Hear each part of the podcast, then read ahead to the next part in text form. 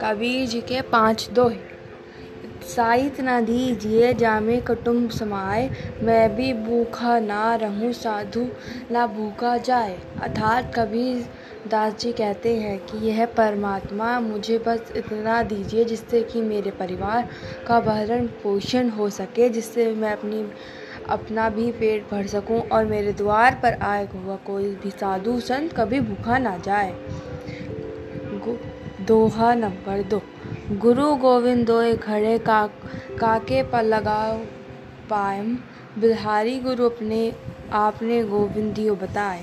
अर्थात कबीरदास जी कहते हैं कि मेरा सम्मुख गुरु और ईश्वर दोनों खड़े हैं और मैं इस दुविधा में हूँ कि पहले किसके चरण स्पर्श करूँ। लेकिन इस स्थिति में पहले गुरु के चरण स्पर्श करने ही उचित है, क्योंकि गुरु ने इसी ईश्वर तक जाने का मार्ग बताया है। दोहा नंबर तीन।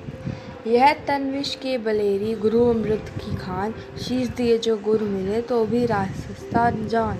अर्थात कबीर दास जी कहते हैं कि यह शरीर विष से भरा हुआ है और गुरु अमृत की खान है। यदि आपको अपना सर अपहरण करके भी सच्चा गुरु मिलता है तो भी यह सौदा बहुत सस्ता है। दोहा नंबर चार।